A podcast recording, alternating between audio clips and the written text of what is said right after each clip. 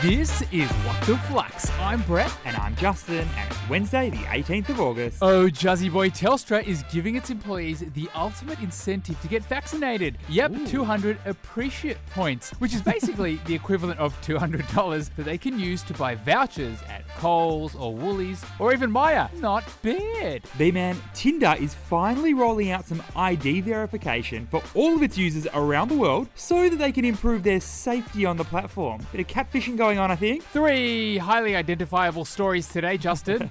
Let's do it. For our first, Domain, the real estate platform owned by Nine, will pay back its JobKeeper cash after a tasty rebound in profits. Ah, giving back to the community. We love to see this, B Man. What is the story? Okay, so Domain is the real estate platform majority owned by Nine Entertainment. And Domain is not small. They've got around 6 million app downloads, All us young Aussies optimistically searching for our dream home. only to find that a front door is all we can afford.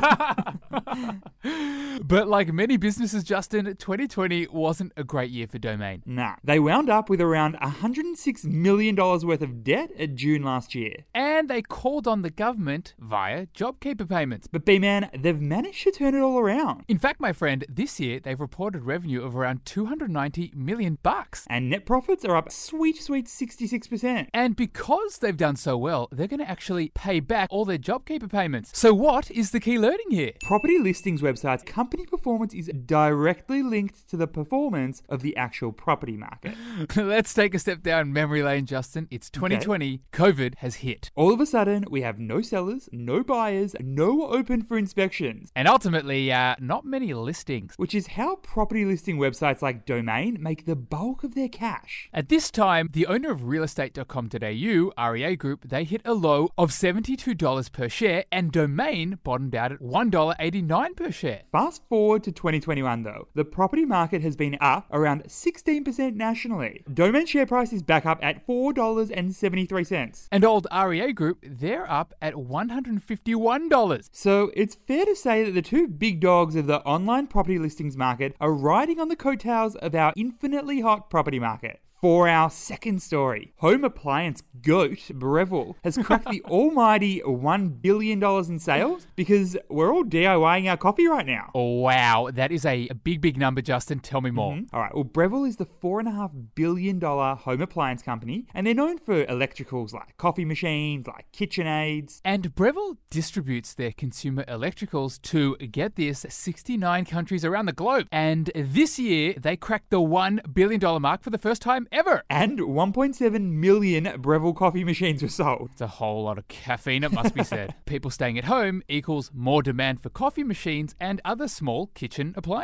What's interesting is the increased demand has led to some supply shortages. But Breville has managed to overcome this. So, what's the key learning here? A supply chain is basically all the little steps a product goes through from being made to being shipped to arriving at the final buyer. Now, generally, when there isn't a global pandemic, home appliances have a predictable demand cycle. You buy appliances when you first move into a place. And then again, years later, when that old thing needs replacing. But B man, with everyone forced to stay at home now, that's meant meals at home Coffees at home. and a ton of bread making. And Aussies are buying up coffee machines and mixers in a big way. So it's put huge pressure on the supply chains, which were already strained by factory closures. And now, with the Delta wave putting an even bigger strain on factories, this could have a knock on effect for months to come. For our third and final story, the founder of Virgin Group, Richard Branson, is selling down his ownership in Virgin Galactic to help two other Virgin ventures.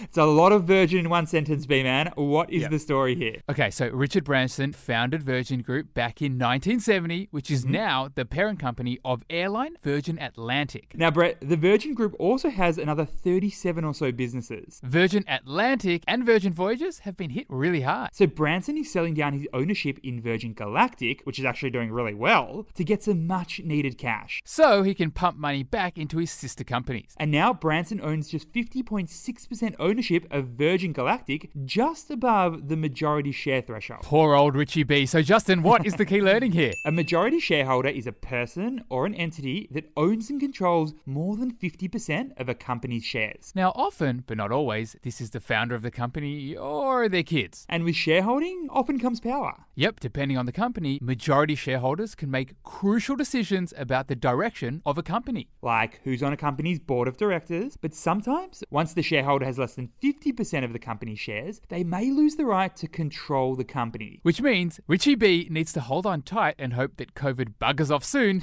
so his other businesses can become profitable again. And then he can slingshot himself out to space again. Justin, it's win the week time, my friend, my favorite time of the week. We have three big winners of $100 cash, all because they what? Just saved $25 this week? That's right. Unbelievable. We've got Kyle from Queensland who's a winner, We've got Cyril from New South Wales. and who can forget Spy from New South Wales as well. Flux fam, download the Flux app, play Win the Week, you won't regret it. Thanks for listening, and we'll see you tomorrow.